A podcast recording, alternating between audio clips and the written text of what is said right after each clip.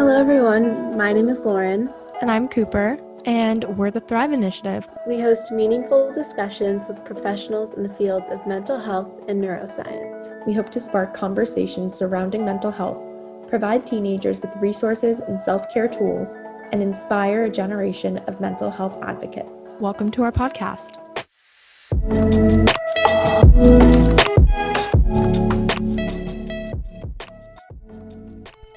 Just a quick reminder that the information included in this podcast is for educational purposes only and is not intended to be a substitute for professional care. If you feel that you need more assistance or support, please check out thriveinitiative.org for resources and referrals. Welcome, everyone, to episode 12 of the Thrive podcast. We are excited to introduce today's guest, Leslie Davenport. Leslie Davenport brings the role of psychology into interdisciplinary dialogues that advance creative and effective solutions to climate change. Leslie is a founding member of the Institute for Health and Healing, one of the nation's first and largest hospital based integrative medicine programs. Her 25 years of medical experience developing an empowering and collaborative approach to resolving crises has informed her climate psychology model. She's the author of three books, including Emotional Resiliency in the Era of Climate Change, and we're so excited to have you here today. Uh, thank you. I'm very happy to be joining you as well. So, jumping right in, uh, we wanted to start off with a more basic question. How did you find the field of climate psychology and what projects do you engage with in this field? And what is climate psychology? I think it's something that a lot of us don't know about. I certainly didn't know that was a thing. So, Please enlighten us. Yeah, happy to talk about all of that. Well, first of all, it really is an emerging field. So it's not very well known, although it's growing at a rapid pace. Um, and it has several several features. One is I'm sure you're familiar with the rise in eco anxiety or environmental grief that as people become more aware, of what's happening with the climate crisis. It just stirs up all kinds of feelings. You know, what's possible? What does this mean? What can I do? It's overwhelming. It's scary. Um, and so it's bringing some of the tools from within the field of counseling psychology to support those feelings, but it's held within the context of really acknowledging that um, the feelings are justified. Mm-hmm. You know, it's not a matter of overreacting or oh, just calm down. You know, it's it's really in the context of we are facing an, an existential threat. Mm-hmm. Um, and nevertheless, we need to learn how we can be resilient enough inside of ourselves to be able to speak out, to do what we can do to contribute, to make decisions however we, you know, navigate that because there's a lot of range in what people want to do and feel comfortable doing. So there's all of that. And then there's a lot that comes with psychology that helps toward climate change solutions at large, such as well, how do people change? You know, what are those underlying motivators? Because we know that just saying the facts don't do it. It didn't have it didn't work in like health psychology to just say exercise more and stop smoking and eat better. It wasn't enough to get most people to shift. Um, there are skills for helping to facilitate contentious conversations. So if there's a lot of conflict about something, how to help create some common ground, um, how to break through denial. Um, you know, just it's it's pretty vast, and so related to that, the work I do goes in a lot of different directions. One thing I do is trainings for the mental health field because most therapists aren't necessarily ready and knowledgeable uh, to address these issues in the context of climate change. Um, I also have brought some of those skills to very interdisciplinary think tanks. So there'll be policymakers and uh, economists and advocates and um, just having that lens or that voice at the table. Uh, I do have a, a, therapy private practice, so I work with people individually as well. Um, you know, I'm on an advisory board for a couple of different climate nonprofits. So it's kind of, oh, and then the, I have a book coming out actually September of this year that's for middle school aged kids on what is climate change and coping with the feelings that come up. That was a great explanation. And sounds like climate uh, psychology really encompasses a lot of things, which I'm sure we're going to dive into in this episode. And one of the first things I wanted to ask you about is what are eco grief and eco anxiety, and what are the common difficult emotions that people struggle with in face of the existential reality and threat of climate change? Sort of the way I was describing it before is just so understandable that, especially if you're um, tracking what scientists are saying may roll out in the future if we don't make significant changes now, it's a pretty scary picture. And so, so the eco anxiety is um, the eco part is just the natural fear and, and concern that arises in relation to looking at all of that through an environmental lens. Um, and similarly, the eco grief is about, um, you know, there's already a lot of losses happening, right? The loss of security, the loss of um, making future plans for some people in the same way. There's the grief around, um, you know, some of our favorite places changing. You know, our favorite summer lake that has now toxic algae blooms a certain percent of the year.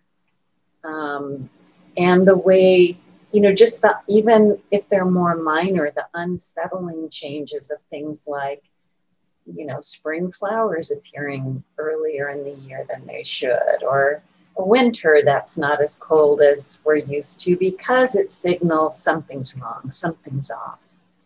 And so any kind of loss real imagined the threat of one um, just naturally triggers a grief process and those you know the emotions that go along with grief are broad from anger to sadness to bargaining to you know i don't want to accept this reality to eventually acceptance so that the feelings don't overcome our ability to live our life and make decisions and choices and all of that yeah, and I think what you're talking about, I mean, there's so much uncertainty during this time, especially now during the pandemic and surrounding the climate. And I think there's often a feeling of helplessness that comes with facing climate change too. And so, you know, this issue can sometimes feel so large and difficult to tackle where people just feel utterly helpless. So, how can teens validate this feeling while also moving through it in order to create necessary change because there's a lot of talk of our generation being you know the the one responsible mm-hmm. to set us on a different path. One thing i want to make sure i clarify is that while a lot of these feelings are really hard they're not bad. You know it's telling us we're paying attention it's telling us our hearts are open our minds are tracking what's happening and so um, it's important to take the time to be with those feelings and process those feelings and not just jump to the what can I do. And that is often, you know, an overlooked piece, especially because of the sense of urgency. Oh, you know, there's no time for that because there's all this that has to happen. But it actually gets in our way if we don't take time for the feelings. It can lead to burnout it can show up in other ways. You know, if we're angry that, you know, that like you were saying, you're the generation that has to deal with that and you don't acknowledge and work with the anger, it doesn't go away if you just push it underground. It can show up as fatigue or, or uh, insomnia or all kinds of all kinds of issues or just kind of come out sideways sometimes if it's in there anyway and then in terms of the kind of what can I do? You know, I'm just one person in the face of something so large. Um, one thing that I really believe is true is that it really does take all fields and all kinds of people to address this. In other words, you know, if you lean toward, well, this is a policy making solution or a technology solution, I think there is truth in that. Those are areas that need to change. But artists can be incredibly influential, educators can be influential, students can be influential. And so some of it is to, you know, I like to say we're not asked to do everything, but we're all asked to do what we can do and to maybe start within the sphere of our own influence. So we, we don't all have to become engineers. And, and let me give you an example uh, from my life, because sometimes, while I do try and participate on these larger scales, sometimes I feel uh, as a psychotherapist where I'm in a quiet room one on one, that's not enough going on. But I worked with a man who is in the environmental field because a lot of people kind of seek me out for that. And um, very influential, uh, but he had a terrible speaking phobia. So for him to get up at a conference at the podium and be recorded, um, he just was struggling with that. And it was kind of getting in the way of his gift to do so and his platform and his following.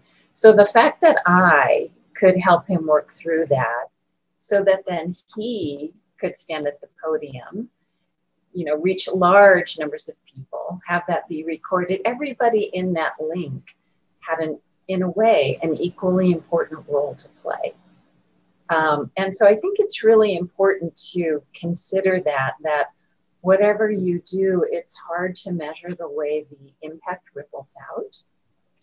And then, of course, we also don't have to do it alone. You know, there are so many benefits to joining with others who are sharing the same concern and, um, you know, bringing everyone's skill and talent and time and energy together because it really multiplies in terms of the impact as well as just kind of the mutual support that can happen in that kind of a setting too. Yeah, and I really I really loved what you said in the beginning of that answer about validating the emotions and it's actually you know normal to feel this way and not to say that you should feel this way but in face of all this mm. you know news that we're getting it seems like a pretty natural response to feel anxious or helpless um, and. I heard you talk about the concept of negativity bias in another interview, and mm-hmm. I found that concept to be really interesting. So I was mm-hmm. wondering mm-hmm. if you could explain what that is and how that works. Sure, sure. No, that's a really good point. So we are wired neurologically, we're programmed to, uh, for our brains and our emotions to amplify negative news. And the reason this is so is that it's was kind of built in as a survival mechanism. So if we were out on the savannah, we were always looking for threats because we had to do that. And that was where our attention was focused. And so they say that um, there's different people weigh in on the ratio. It varies a little bit, but approximately for every piece of good news or a good experience, um, and every piece of bad news, they don't weigh out one and one to neutralize to zero. You need five times as many positive experiences for it to kind of net zero out with a negative one. And you can you can probably relate to this because a lot of the studies were done in relationships. So, you know, some some bad experience happens and it just lingers with you. It doesn't matter if there were 20 really nice things. This bad one is the one that um, you know, kind of stays with us the longest. And there's other reasons for that too, but this amplification process is one of the reasons that takes place. And why it's good to know with climate change is that while it is big and it is very serious, just to know that our brain is also amplifying that news. And sometimes we have to work a little harder to seek out the good things that are happening because there are those as well. But we have to be a little more active about it to have a, a more full perspective. It's definitely an, inf- an unfortunate truth, but um, it does make sense. And I think, like you were saying, kind of seeking out the more positive things or the, the little things that can make you feel a little bit better about the situation. I know there was a lot of talk at the beginning of the pandemic about how this could be a time for us to kind of reverse our our bad habits and make a difference in the the changing climate for the better. And I don't really know how that's played out, but I think focusing on that at the beginning of the pandemic definitely made me feel better about just the entire world in general and like there was kind of a silver lining to the whole thing or like there was some mm-hmm. some opportunity to do better and make changes um, mm-hmm. so I, I like that point of kind of finding those things to latch onto as well without losing sight of obviously the seriousness of the yes. situation yeah um, but you know balancing it out not letting yourself just get drowned in the in the negative mm-hmm. Mm-hmm. and i think especially yeah. in this day and age there's so much negativity in the media that sometimes it's hard to find the good um, and i really think like lauren said and like you said there's a balance we have to strike with you know being informed and taking the situation seriously, but also taking care of ourselves and, you know, not yeah. letting the negativity bias really, you know, overwhelm us. Yeah. And to just know, you know, there, like we're saying, part of the practice is where do we direct our attention? There's an old saying that I think it's a Chinese proverb that says, in every moment, there's 10,000 joys and 10,000 sorrows.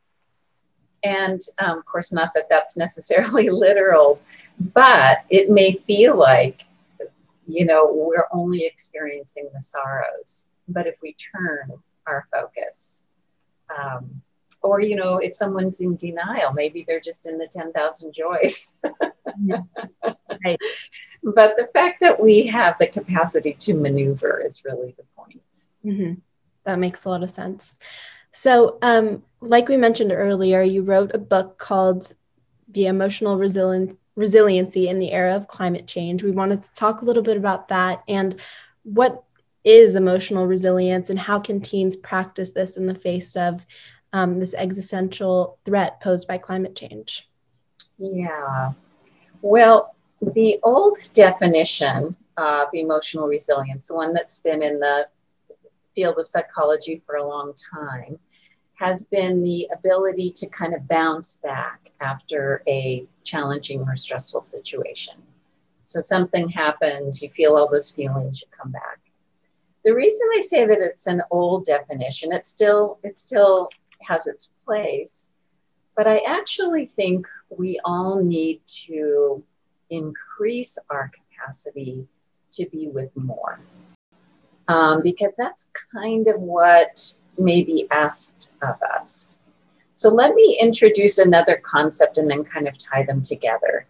Um, there's a, a term called our window of tolerance, or it's been called our zone of resilience, um, where uh, if we're if we're in that zone, we can handle whatever's coming at us pretty well. Challenges, new situations, things we have to do.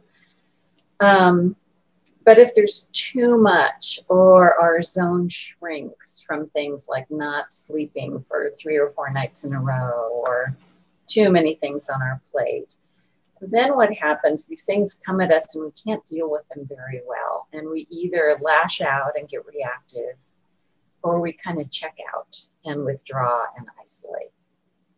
And so, if in fact um, the challenges posed by climate change may be increasing before they get better. Um, we may be asked to emotionally deal with more in life than we even are now. So, I like to think of emotional resiliency as the capacity to remain present, centered, grounded, open heart, open eyes, open mind, even in the face of difficult challenges. Mm. And the way to that the good news, the way to that really varies. There's all the super basic things, like I was saying, like sleeping, eating. but uh, everyone has to kind of get familiar with their own self care practices. For some, it's going to be very quiet, you know, meditative or yoga. For some, it might be kickboxing or running. But you know, what's that thing where you can just kind of clear out the system, do a reset, um, you know, not keep kind of churning over the same concerns um, is the most important part of it. Hmm. I really love that about finding self care that works for you. And you're so right. It can really vary from person to person. Like for me, I need to, I'm the kind of person who needs to like move my body and run or cycle and just kind of exercise in a way that I can release. Um, and I also wanted to touch on what you were talking about with the old or quote unquote old definition of emotional resiliency, where something happens and then you bounce back after. I think with the pandemic and with climate change, these things are kind of a constant state of unfolding yeah. and happening. They don't really happen and then end. So you're just having yeah. to be resilient while it's all happening, kind of in an eternal state, if that makes sense. it totally makes sense. That's a really, that's another good reason why we have to kind of stretch the definition. Um, I live now in Tacoma, Washington, but I used to be down in the San Francisco Bay Area of California. And, you know, they have so many wildfires now. Yeah. Um, I have a close friend who lost her home three years ago in the fire and then evacuated again this last summer and was okay this time around. But it's exactly that kind of thing where the, you know, once in a rare occasion, there might be you know a natural disaster to have to contend with but it, now it's becoming recurring or it's becoming more frequent or you know with the elevating temperatures there's just going to be much more prolonged situations that we have to address in a different way than we've ever had to before you know lauren and i were based in la and something that i've noticed is i never really dealt with wildfires up until I was in seventh grade. And it started happening like once every year or two. Um, and that's been scary to deal with, but this was never something I experienced. And now, like you're saying, it becomes a recurring thing. Like mm-hmm. Lauren and I have both had to evacuate from our homes before. Um, okay. And it's just kind of becoming more normalized, which is really strange. Yes. Yes definitely. You know, and in a way, that's why we do want those um, strong emotions, in in a sense, to stay with us because yes, we have to adapt, and in that regard, it's somewhat normalized, so we know what to do and how to deal with it. But we don't want to adapt so far that it does get defined as the new normal if we can help it, right? Mm-hmm. if we mm-hmm. can help it. Right. Um, and going back to what we were talking about a little earlier about ways to address climate change, for those who aren't necessarily eager to participate in protests or you know larger mm-hmm. social demonstrations, and obviously that's something that's not very available or an option during this time. Yeah. So how can those people address climate change in their own ways and take action because it's something that's impacting everyone and is probably really important to most people and um, so how can we all take action in our own ways. Yeah. Well, that does go back to what I was saying about our sphere of influence and where are, where do our natural talents and inclinations lie. And honestly, even things like um, being willing to have conversations, which is not always welcome. Uh, Katharine Hayhoe of you may know her name, very big climate scientist. She says that's one of the best things we can do is mm. keep it alive in the conversations that we have. And, you know, if it's going to be conversations with, say, a family member who's less familiar, less on board, um, it can seem contra, it can seem against our intuition. But one of the best ways to have a conversation is to start by listening by raising the topic and then asking questions and finding out more about what they think and feel and, and things because you know, if we go in there too strong with the idea of uh, winning someone over, it often just creates greater divides. Um, there's a quote I like that something goes something like, um, "We can't open minds by cracking heads." Mm. you know, even though we feel that impulse to just shake someone sometimes. Um, so that's one thing. Um, and then, like I was saying, you know, if someone has an artistic bent, could they apply their music, their poetry, their drawing, their dance to an expression that's a whole different form of communication related to climate? Mm-hmm. Or if someone is in the sciences, um, can school presentations or projects kind of lean in that direction? I, I feel like it's just trying to use what's available to us and kind of seize the opportunity. Mm-hmm.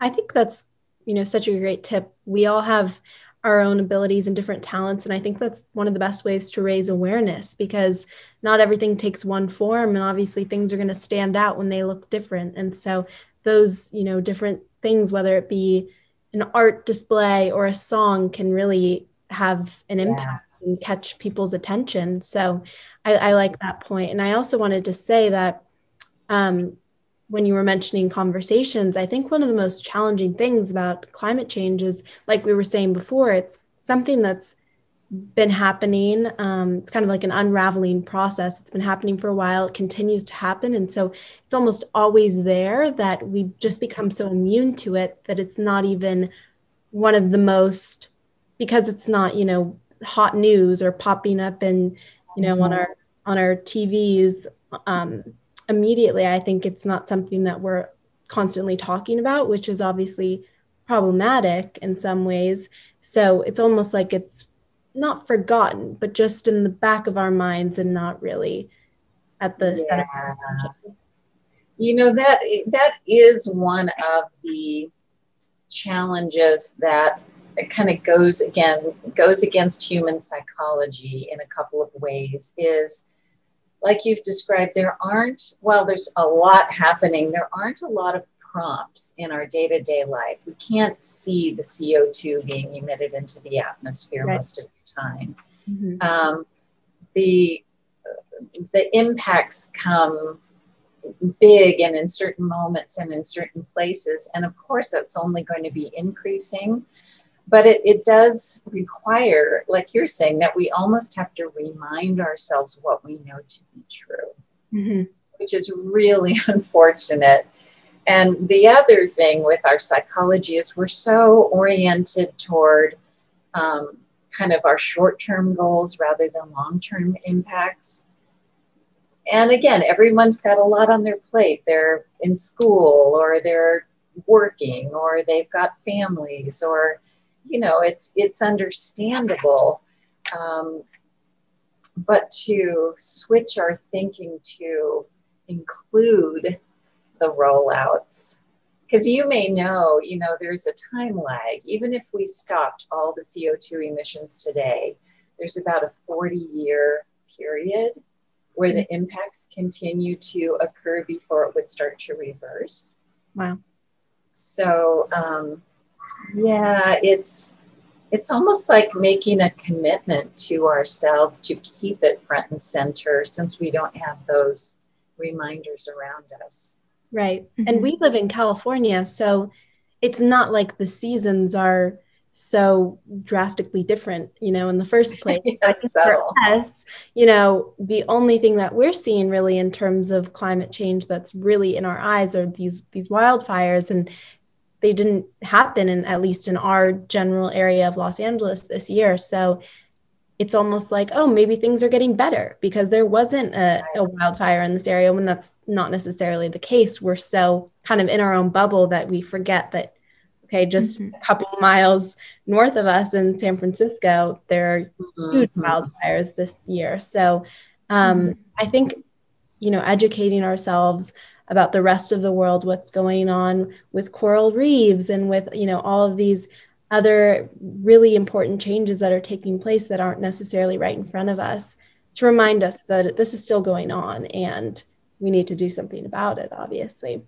We live in such a fast paced, um, impatient society that sometimes when these changes are slow, mm-hmm. I think mm-hmm. people forget to step back and see them.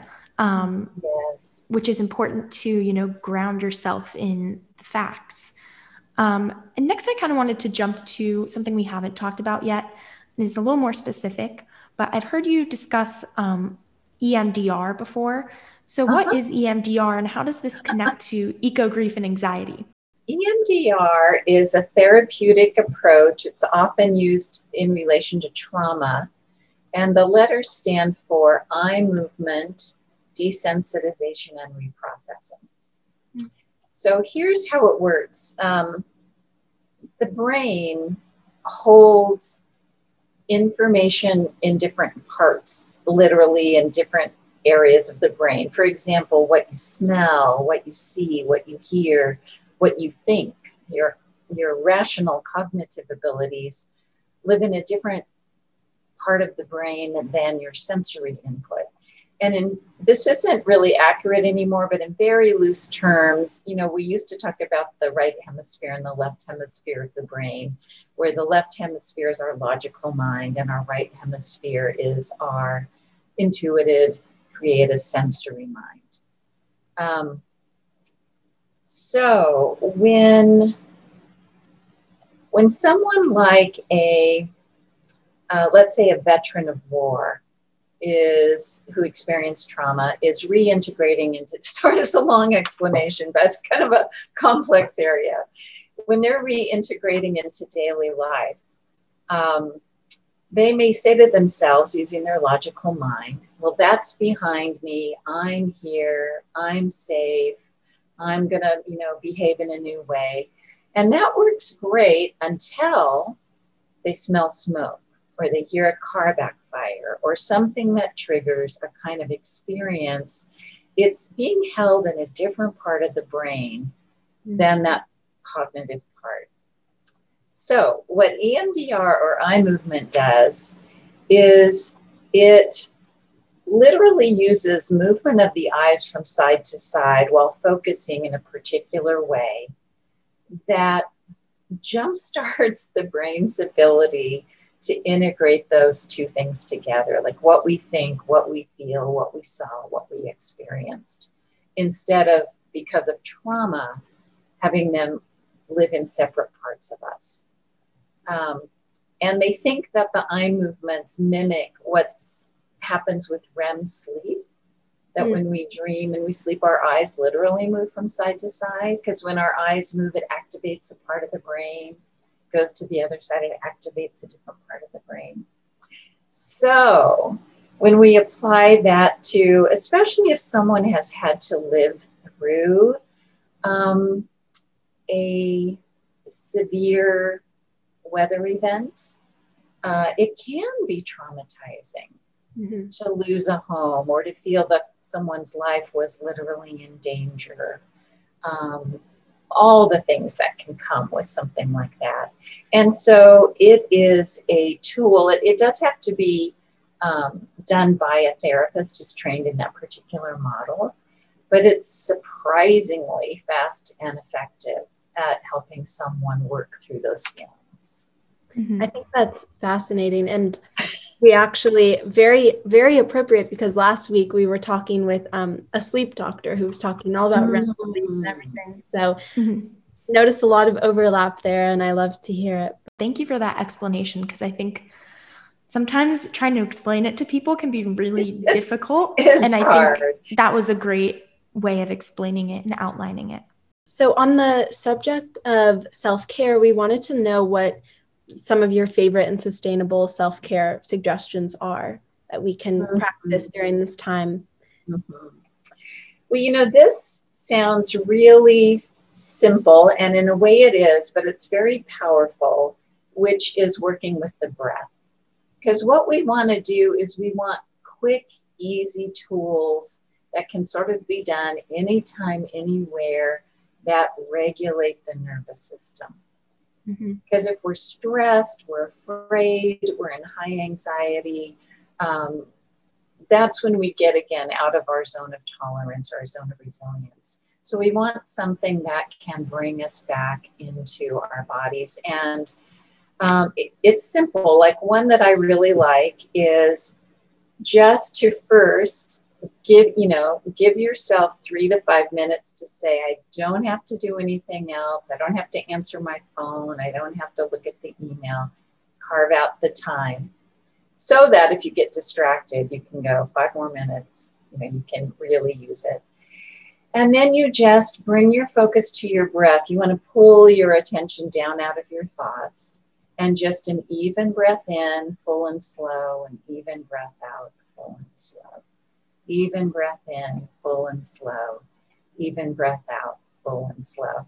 It sounds simple, but you know, when we are stressed, we start having um, what's called chest breathing rather than it dropping down all the way to, to our abdomen, which is if you ever watch a baby or a young child, they breathe and their belly moves. We want to recreate that really natural way of breathing.